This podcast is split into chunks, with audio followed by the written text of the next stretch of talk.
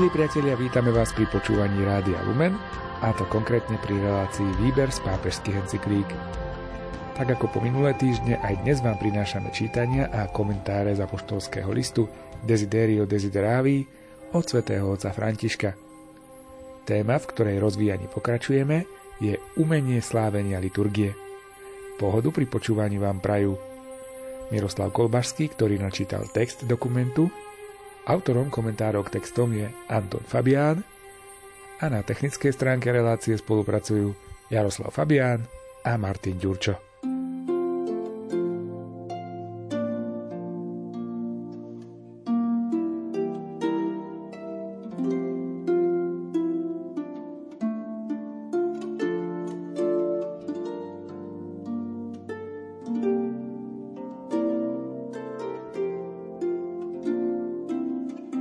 Aby túto službu kňaz vykonával dobre, teda s umením, je veľmi dôležité, aby si predovšetkým živo uvedomoval, že je prostredníctvom milosti osobitným sprítomnením z mŕtvych vstalého pána. Vysvetený služobník je sám jedným zo spôsobov pánovej prítomnosti, ktoré robia kresťanské zhromaždenie jednečným, odlišným od všetkých ostatných. Táto skutočnosť dáva sviatostnú hĺbku v širšom zmysle všetkým gestám a slovám toho, kto predsedá. Zhromaždenie má právo cítiť v týchto slovách a gestách pánovu túžbu, že chce pokračovať dnes spolu s nami, ako pri poslednej večeri v požívaní veľkonočnej hostiny. Tým hlavným je teda z mŕtvych vstalý, určite nie je naša nezrelosť, v ktorej sa prostredníctvom istej úlohy či postoja snažíme prezentovať to, čo nemôžeme mať. Sám kňaz je ohromený túžbou po spoločenstve, ktorú pán pociťuje ku každému, ako by sa ocitol medzi Ježišovým srdcom horiacim láskou a srdcom každého veriaceho, ktorý je adresátom jeho lásky. Predsedať Eucharistii znamená byť ponorený do pece Božej lásky. Ak nám je dané pochopiť, či aspoň vytúšiť túto skutočnosť, určite už nepotrebujeme direktórium, ktoré by nám predpisovalo vhodné správanie. Ak ho potrebujeme, je to pretvrdosť nášho srdca. Najvyšším a teda najnáročnejším kritériom je realita samotného eucharistického slávenia, ktoré vyberá slova, gesta, pocity umožňujúce nám pochopiť, či zodpovedá to, ako ich používame, úlohe, ktorú majú plniť. Je zrejmé, že ani toto sa nedá improvizovať. Je to umenie, vyžaduje si, aby ho kňaz uplatňoval, teda aby horlivo opakovane vstupoval do ohňa lásky, ktorý pán prišiel priniesť na zem.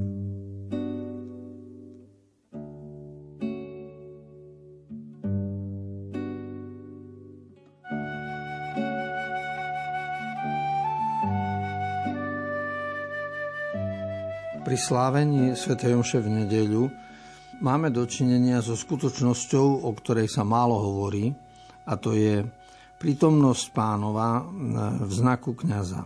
Lebo my vieme a veríme, že stretnem sa s pánom Ježišom v znaku chleba, čiže pod spôsobom chleba idem na sveté príjmanie a to je osobné stretnutie s Ježišom. V ostatných desaťročiach sa už viacej hovorí aj o spôsobe stretnutia pod spôsobom e, slova, čiže Boh prítomný v znaku slova v Biblii. Vieme, že e, Boha môžem stretnúť pod spôsobom blížneho. To znamená charita, služba, sociálna práca. To všetko je priestor, kde my sa stretávame s Božou skutočnosťou pod spôsobom blížneho. A v nedeľu, keď sme na Svetej Jomši, tak existuje stretnutie s Bohom pod spôsobom kňaza. A to znamená prítomnosť pánovu v osobe toho, kto slúži svetú omšu. Čiže kňaz si má byť vedomý tej dôstojnosti, ktorú má na to, aby predsedal zhromaždeniu a aby viedol slávenie. To je na jednej strane, lebo reprezentuje túžbu Božiu byť s ľuďmi. Ale na druhej strane ten istý kňaz by mal byť horlivý, mal by sa sám tešiť z toho prežívania spoločenstva to musí byť na ňom vidno, že on to prežíva a nie iba odbavuje. A teda tieto dve skutočnosti, na jednej strane veľká dôstojnosť, ale na druhej strane aj postoj pokory, sú dôležité, aby vytvárali jeden celok. Kňaz by mal robiť rád tú robotu, ktorú robí. A ľudia to vedia, aj vycítia, či ho to teší, alebo či len niečo rýchlo treba ukončiť. Zaujímavý postreh som počul o kňazovi, ktorý hovoril, že rád spoveda, lebo vždy sa teší z toho, ako sa znovu realizuje. Rýchlo doneste najlepšie šaty, doneste prsten na ruku, topánky na nohy, lebo tento môj syn bol mŕtvý a ožil bol stratený a našiel sa. Tak ak má takýto postoj ku každému rozhrešeniu, tak samozrejme, že ho to baví a nemusí čakať na to, kedy sa služba ukončí. Všetko teda závisí od horlivosti.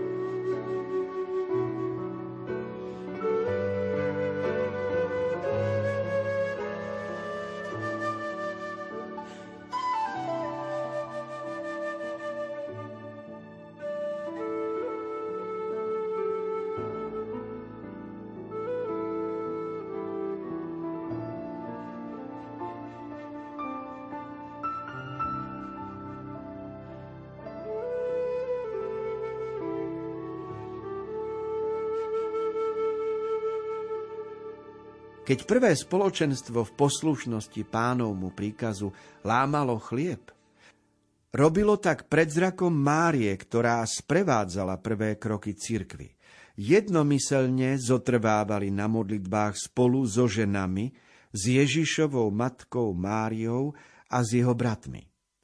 Panenská matka bdie nad gestami svojho syna, ktoré zveril apoštolom.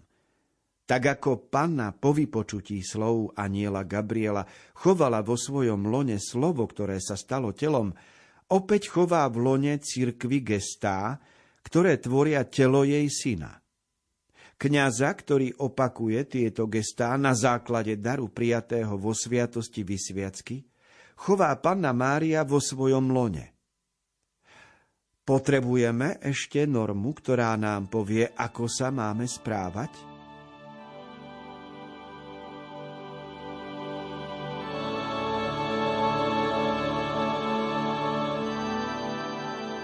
Kňazská služba znamená aj porozumieť vzťahu k Pane Márii, ktorá bola prítomná tam, kde, kde žilo prvé kresťanské spoločenstvo, keď sa sympatizanti Ježiša Krista schádzali a lámal sa chlieb, modlili sa spolu, tak bola prítomná aj Mária a ostatní učeníci. To znamená, že ako keby Mária to prvé kresťanské spoločenstvo chovala vo svojom lone toho Krista, ktorého prijala, ktorý sa z nej narodil, tak ten istý Kristus, ale už vytvárajúc mystické telo, tak toto mystické telo Kristovo Mária chovala vo svojom lone a preto tento obraz, túto pohodu ducha by mohol prežívať aj kňa, každý kňaz a každé spoločenstvo, ktoré sa v nedeľu schádza. Čiže sme na slávení s mamou.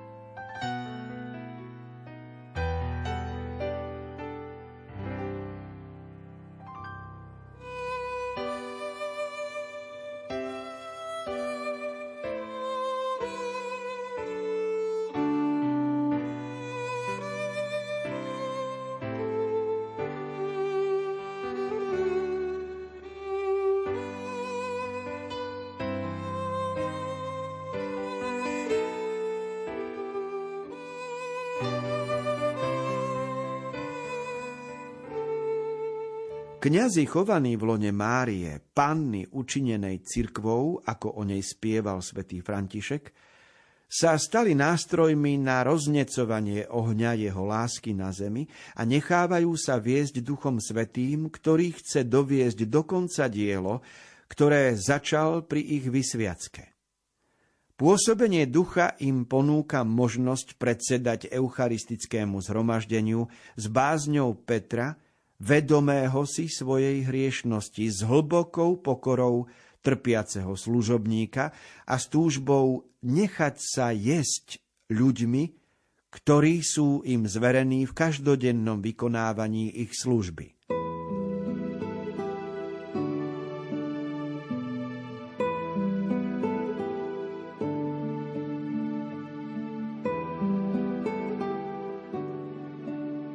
Niektoré pohľady na kňazskú službu pri oltári pomáhajú nám pochopiť, o čo ide.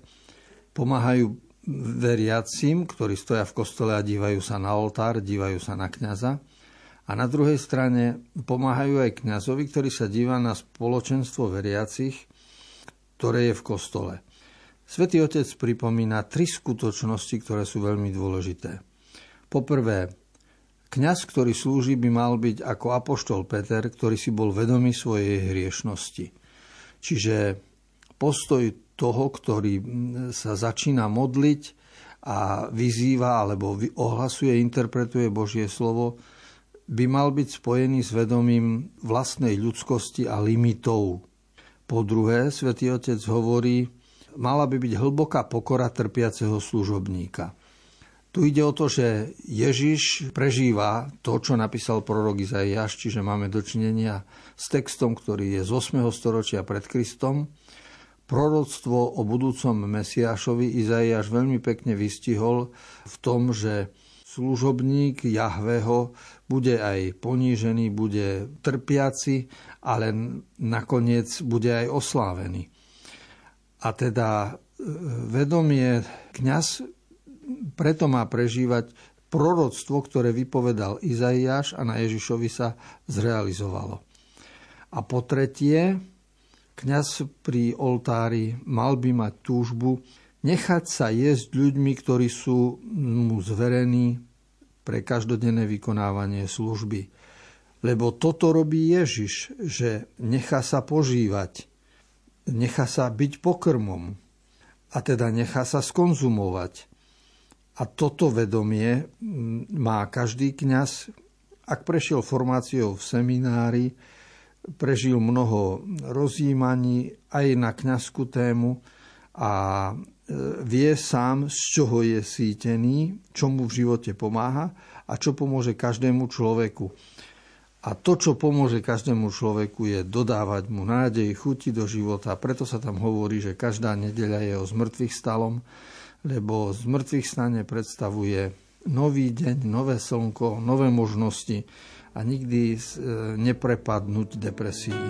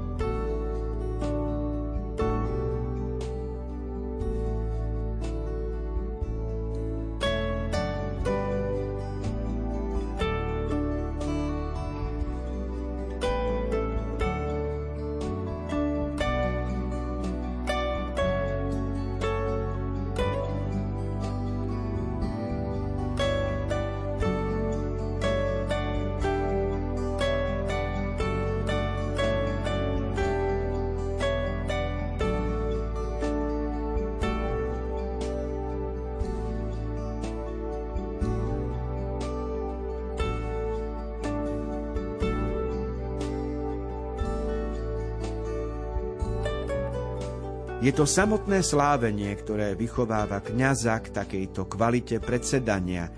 Nie je to, opakujem, mentálny postoj, aj keď sa na tom podieľa celá naša myseľ, ako aj naše pocity. Kňaz je teda k úlohe predsedať, formovaný slovami i gestami, ktoré mu liturgia vkladá do úst a do rúk. Nesedí na tróne, pretože pán vládne s pokorou toho, kto slúži. Neoberá oltár o jeho ústredný význam, teda o to, že je znakom Krista, ktorému z prebodnutého boku tiekla krv a voda a nimi boli ustanovené sviatosti cirkvy, a strediskom našej chvály a vďaky. Keď kňaz pristupuje k oltáru, aby priniesol obetu, formuje sa pritom v pokore a pokání vďaka slovám Príjmi nás, pane, v duchu pokorných a v srdci skrúšených a naša dnešná obeta nech nájde zalúbenie v tvojich očiach. Nemôže si sám od seba prisvojiť službu, ktorá mu bola zverená, pretože liturgia ho vyzýva, aby prosil o očistenie v znaku vody. Pane, zmý zo mňa moju vinu a očisť ma od hriechu.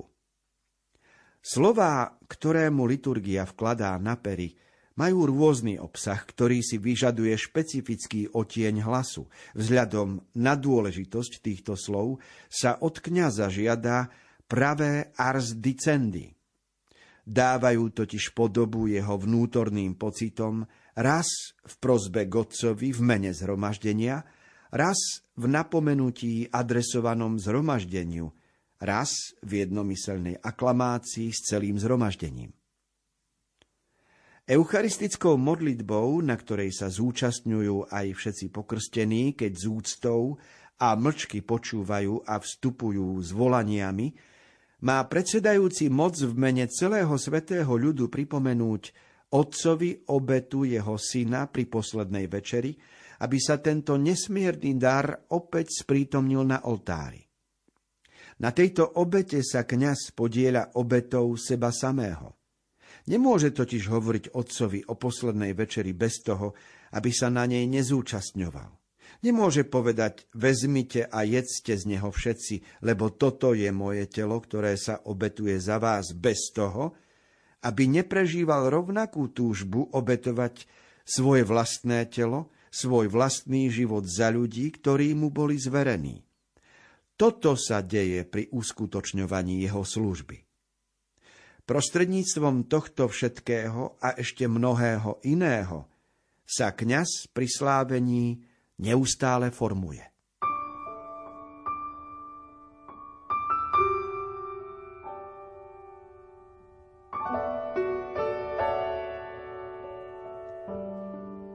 Úvahy svätého Otca o postavení kňaza, ktorý pri oltári slávi svetú omšu, dokazujú, ako osobne pápež je presvedčený o dôležitosti tohto slávenia aj o dôležitosti správania sa pri slávení.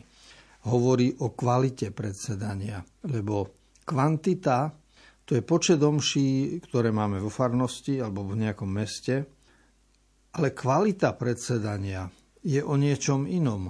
O tom, ako vnútorne usporiadame konanie, ktoré je v kostole, a ako mu dáme, akú náplň mu dáme. Veľmi pekná poznámka svätého Otca sa týka správania sa kňaza, ktorý má vládnuť s pokorou toho, kto slúži. Lebo tak vládne Boh. Boh má síce moc, ale nemá moc na to, aby nám dal pocítiť svoju silu, ale vládne nám láskou, čiže s pokorou toho, kto slúži. A tomu sa vlastne musíme učiť celý život.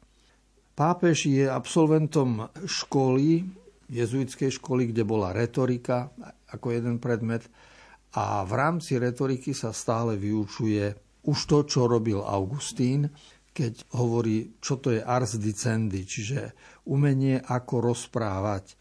Augustín to prebral ešte od Cicerona z rímskej retoriky a tam je silná ešte Quintilianová retorika, 12 knižiek z čas rímskych a ešte pred rímskou retorikou existuje Aristotelová retorika, čiže mohli by sme ísť veľmi mm, ďaleko dozadu, aby sme našli stopy o tom, ako slovo má znieť v priestore, v kostole.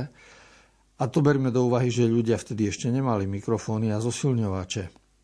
A preto to, ako kňaz rozpráva zrozumiteľne nahlas, a ešte aj obsahovo zodpovedne, tak toto je veľmi dôležité a tomu sa hovorí ars dicendi. Spomína pápež tri skutočnosti. Toto umenie rozprávať by malo byť poprvé v prozbe k otcovi v mene zhromaždenia. Čiže iná intonácia je, keď prosí.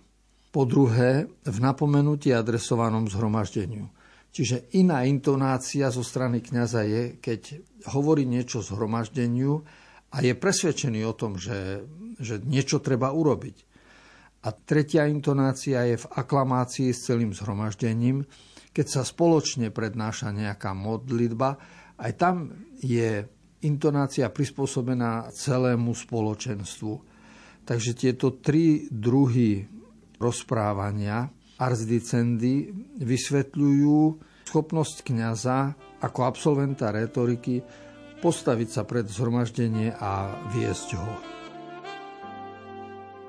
Milí priatelia, ďakujeme, že ste si aj dnes naladili reláciu Výber z pápežských encyklík. Spoločne sme čítali a komentovali apoštolský list Desiderio Desideravi od svätého otca Františka. Na budúce sa stretneme nad týmto dokumentom naposledy. Ak vám niektoré časti našej relácie unikli, nájdete ich aj v internetovom archíve Rádia Lumen.